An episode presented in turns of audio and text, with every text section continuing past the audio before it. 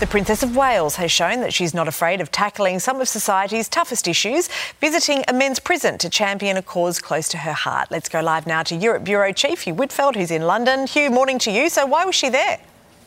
Good morning, Mon. Uh, I can tell you she hasn't done anything wrong. This is all part of good work that Kate is doing. Uh, uh, work with a charity that helps prisoners with addictions, trying to reduce reoffending rates. Kate was treated like almost every other visitor to His Majesty's prison High Down in the south of London.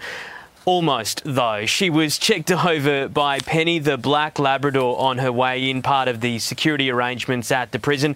The princess was then uh, chatting with prisoners at work in the kitchen.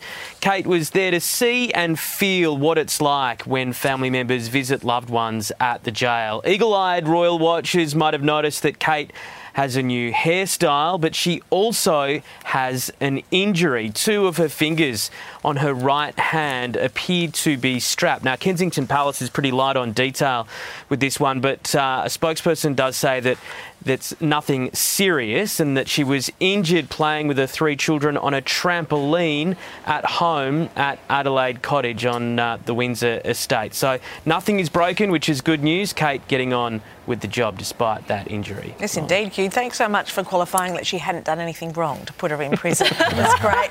Thank you, Hugh Whitfeld, for us there.